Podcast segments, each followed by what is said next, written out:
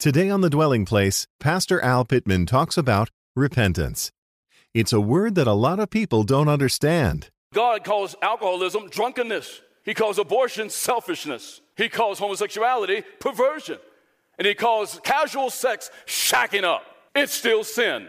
Amen? And here's the deal when we come in agreement with what God has diagnosed, then we can have healing. If we will agree with the diagnosis, Jesus is the prognosis, and we can be healed. Amen?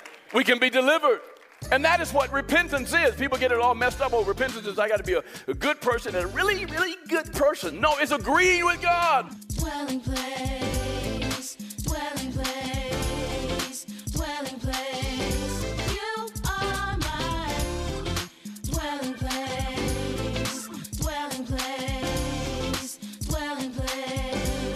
Hello again, and welcome to The Dwelling Place, the radio ministry from Calvary Worship Center in Colorado Springs. Pastor Al Pittman is in the midst of leading us verse by verse through the Epistle of James. There's probably no muscle that is harder to control than the tongue. We've all experienced saying something that later we wished we hadn't, whether it be a curse word or something that hurt another a great deal. It's amazing how such a small part of the body can have such a large impact. No wonder James likens it to a fire Let's see now how we can use it for good rather than evil. Here's Pastor Al in James chapter 3. Sin. I know it's not a popular word today, but it's still in the Bible. It is rebellion against God. You know, the world loves to relabel sin because if they can relabel sin, if they can misdiagnose their true spiritual condition, they can rid themselves of any accountability to God. For example, Alcoholism is now a disease. Abortion is simply a choice. Homosexuality is completely normal and natural. Sexual promiscuity, sleeping around, is simply casual sex, but there's nothing really casual about sex at all. Now, before you get angry or whatever, listen Christians struggle with a lot of these different things we have propensities that we have to say no to in the name of Jesus. It's not that Christians have arrived or whatever, and there are believers who love God, and yet they struggle with same sex attraction. Do you know that? Just like there's some brothers in here who struggle with fornication. Amen. We saw you walking in church today. Watch how you're looking, because some of these brothers will knock you out. Don't be, don't be looking at their wife, you know what I'm saying? No, I'm, I'm seriously, we all struggle with things. Some of us struggle with pride. Why is pride down here and homosexuality is up here? Sin is sin in the eyes of God. Amen? And so we struggle. That doesn't mean God is acceptable. God still calls it sin. But the world has relabeled it. But God calls alcoholism drunkenness. He calls abortion selfishness. He calls homosexuality perversion. And he calls casual sex shacking up. It's still sin. Amen? And here's the deal when we come in agreement with what God has diagnosed, then we can have healing. If we will agree with the diagnosis, Jesus is the prognosis, and we can be healed. Amen? We can be delivered. And that is what repentance is. People get it all messed up. Oh, repentance is I got to be a, a, good person and a really, really good person. No, it's agreeing with God. It's saying, God, you're right. I agree with your diagnosis. I know the world calls it a disease, but I'm a drunkard and I need to be delivered. Amen. And I'm in agreement with what you say, Lord, and it's sin, and I repent of it. Come and heal me. See, none of us have arrived. But we can't call or make excuses, I should say, for the olives on our fig tree anymore. Call it what it is. James says, don't relabel it. Call it what it is. And if you have sinned against somebody with your tongue, call it what it is. Don't try to justify it. Don't boast and brag against the truth of God's word. Confess your sin. Repent. Paul says in 1 Corinthians 6 9 through 11, he says, Do not be deceived.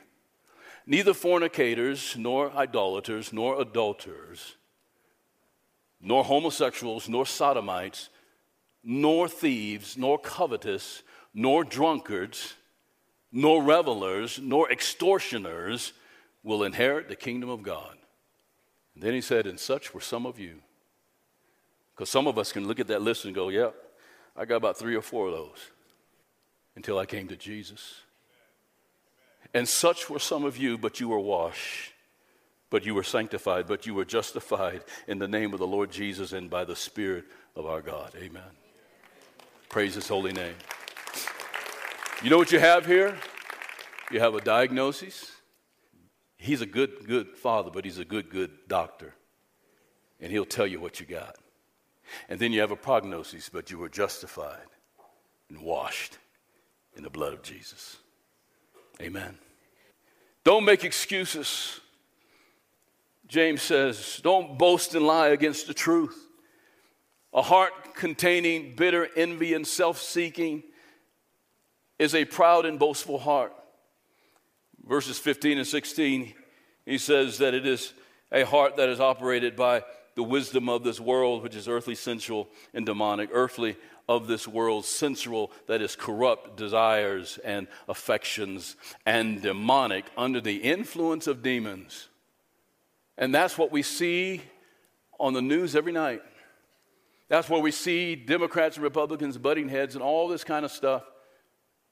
We hear about murders and different things going on and shootings happening and all. People are operating in the wisdom of this world and not God. And the wisdom of this world is earthly, sensual, and it's demonic. And we see the results of it all around us. And where you see the operation of that kind of wisdom, that worldly wisdom, uh, you find confusion, James says, in every evil thing. The word confusion, the Greek word akatastasia, and it means a state of disorder, disturbance, anarchy, and commotion. Sounds a lot like our society today. And we find evil there. The Greek word phaulos, it means foul and wicked. And here's the idea, folks. Keep this in mind the next time there's an argument in the house. I mean, of course, you don't argue with your wife, do you? You don't. It's, it's a discussion. But for those of us, sometimes we get into an argument. Keep this in mind the next time that happens. When you start coming down to the level of the world and start yelling at each other and dealing with each other in the wisdom of the world, which is earthly, sensual, and demonic, you have flung open the doors of your house for confusion and every evil thing to come in. You are inviting into your living room, into your homes, into your marriage, into your relationships, demonic influence. When you deal with one another, operate with one another, or, deal with one another in the wisdom of this world.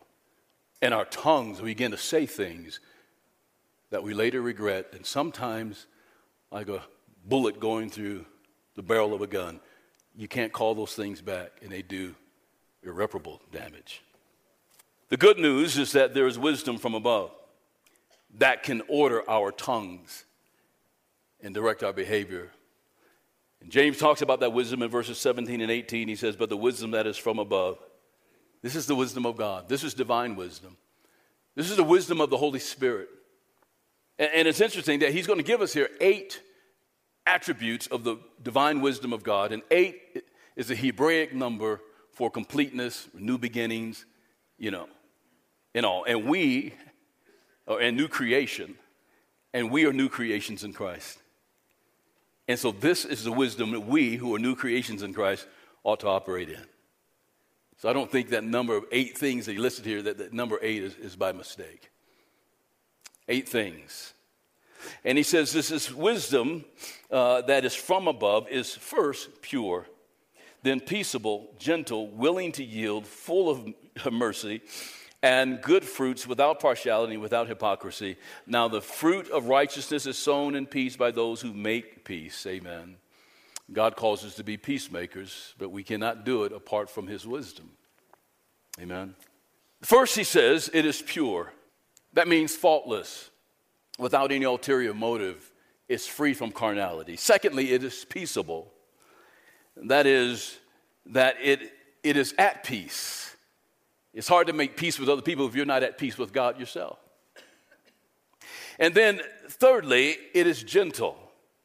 Philippians 4 5 says, Let your gentleness be known to all men. Why? Because the Lord is at hand. And a question, especially for those of us who were raised, I was raised in a generation where boys don't cry. You suck it up. You break your arm, you just suck it up. Yeah, got a scratch. You know, your thing's flipping around in the wind, you know. Yeah. I mean, I look at these guys playing football today, you know.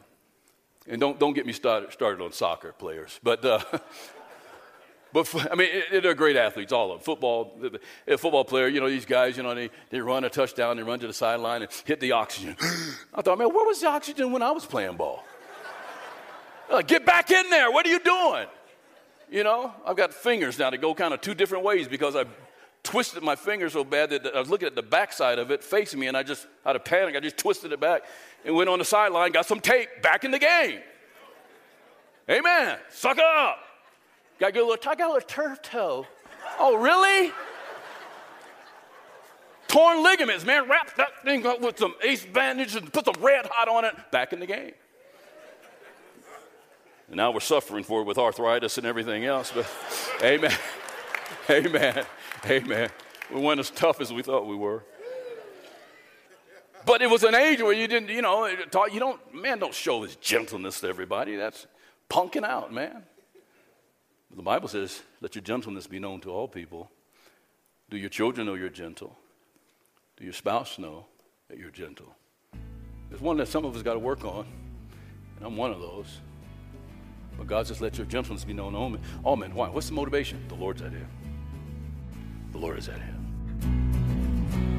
Pastor Al will be back in a moment with the conclusion of today's message in James chapter 3. In these confusing and sometimes scary times in which we live, would you like someone to pray for you? We would count it a real blessing to be able to do that. So share your prayer needs with us by going to our website, cwccs.org and click the Need Prayer tab at the top of the homepage. That's cwccs.org. And thanks for remembering the dwelling place in your prayers as well. Now, with the conclusion of today's message titled Taming the Untamable, here's our teacher, Pastor Al Pittman. Gentle can also be uh, translated reasonable. Be reasonable.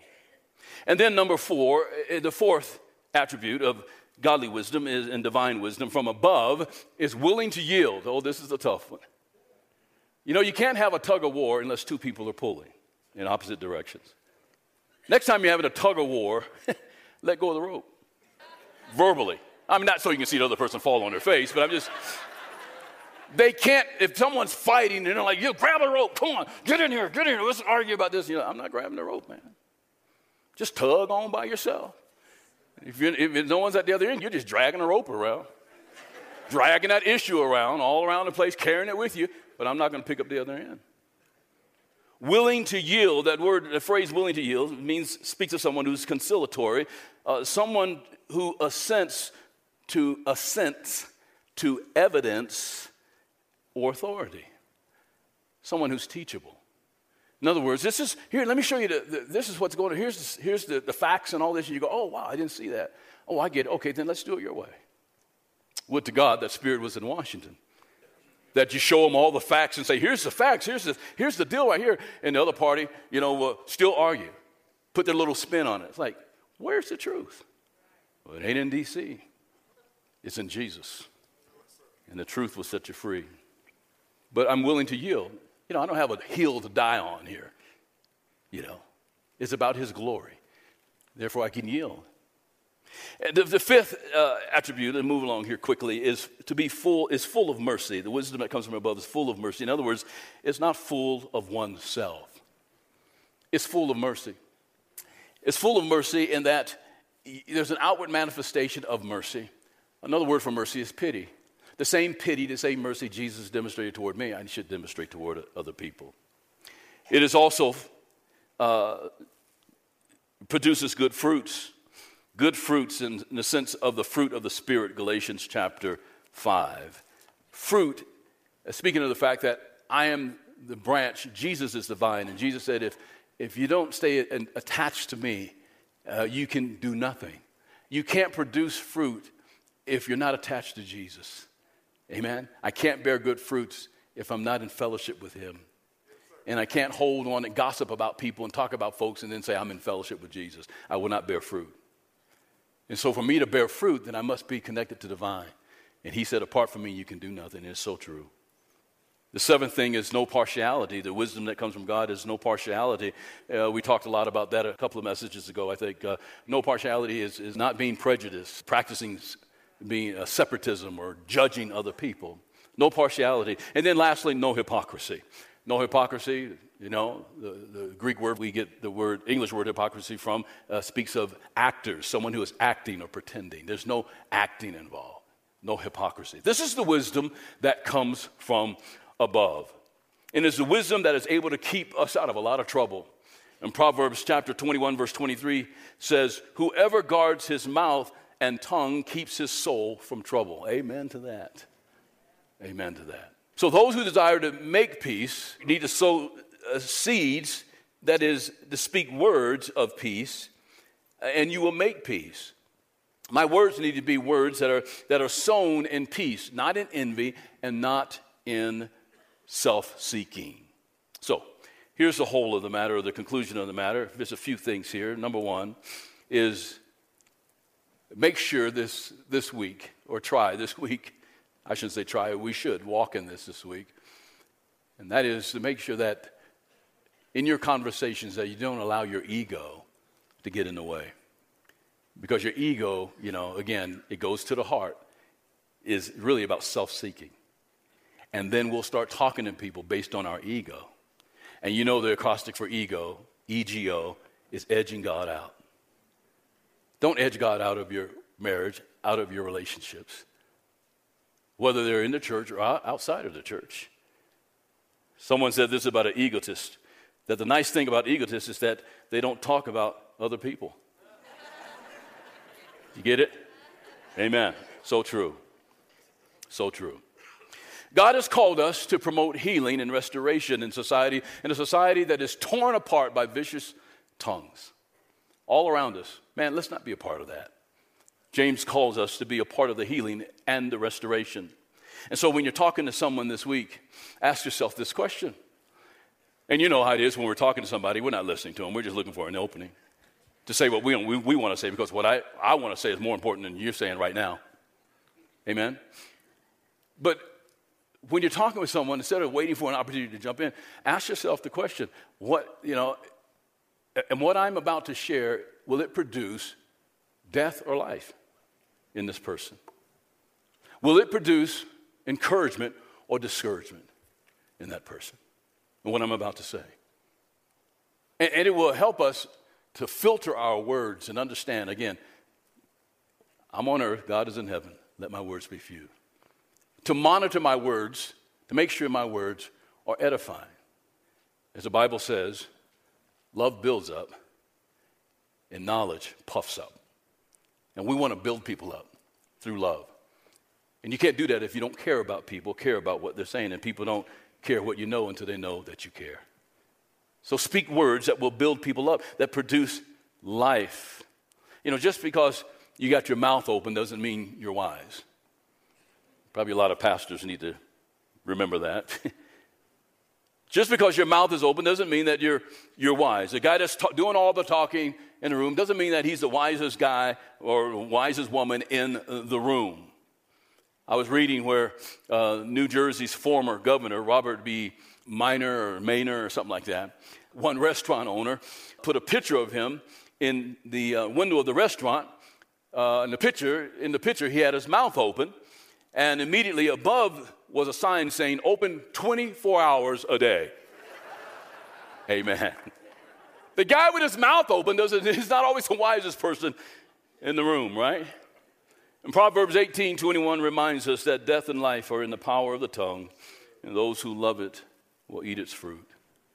Yes, words do matter. Death and life is in the power of the tongue. And you say, well, Pastor, I've said some things and I've hurt my wife or, or whatever. You know, listen, the same tongue that tore down can also build up when it's yielded to the Holy Spirit. And that starts with the heart. So you can start by being the CEO of your marriage, the CEO of that contentious relationship. What do you mean, CEO? By being a person that shows encouragement in, or in order of CEO, someone who is passing on compliments, C, encouragement, the E, and the O stands for offerings. Offerings of kindness, acts of kindness to other people. You say, I'm going to be the CEO in this relationship. I'm going to give my wife compliments. I'm going to share encouraging words with my fellow brothers and sisters in Christ. I'm going to ha- make, give an offering of, of acts of kindness just out of the blue. Amen. To sow seeds of righteousness in peace. I don't want to be a part of the problem in, in America. I want to be a, a peacemaker in America. Amen. And we do it by giving God our heart and letting Him control our tongues. Amen. Give God praise and glory. Amen. Is His word. Well, I'm wrapping it up here. So, you know, one of the things David prayed, and it's not on the screen, but this is one that I just, Lord, tattoo this one on my forehead. Psalm 141, verse 3 Set a guard, O Lord, over my mouth. Keep watch over the door of my lips. Amen to that. Amen to that. There is power in life in the tongue. And even for those of you who are here today, you've never given your life to Jesus Christ. I want you to know right now you can come to Christ. He came to die for your sins. He called it what it was it was sin, and He paid the price for that willingly because He loves you. So that you could be born again by the Spirit of God and be in a right relationship with God and know for certain that you're on your way to heaven. And there is power and life in your tongue. Why do I say that? Because if you confess Jesus Christ and surrender your life to Him, there's life, everlasting. And yet, if you reject Him with the same tongue, you condemn yourself. Not God condemns you, you condemn yourself to an eternal hell.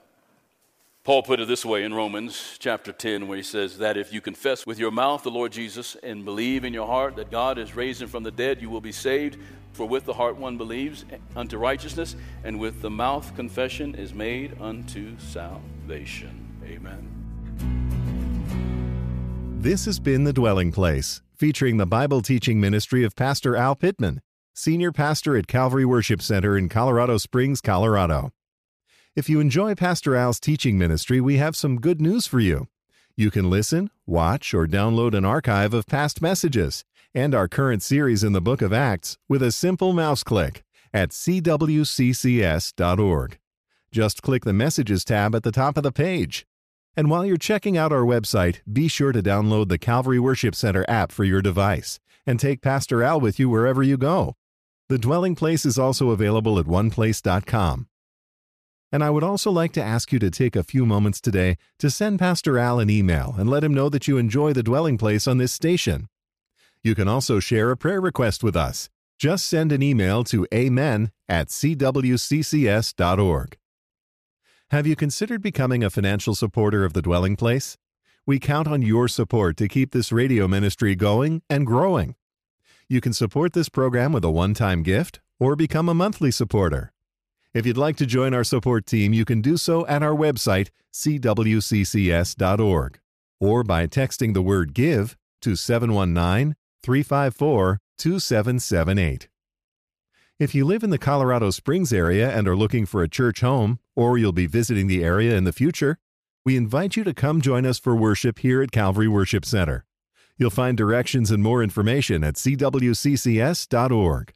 And no matter where you are, you can watch our services via live streaming right there at our website. You'll find directions and service times for both locations at cwccs.org. Have a wonderful day in the Lord, and join us next time for another study in the book of Acts. The Dwelling Place with Pastor Al Pittman is presented by Calvary Worship Center in Colorado Springs, Colorado.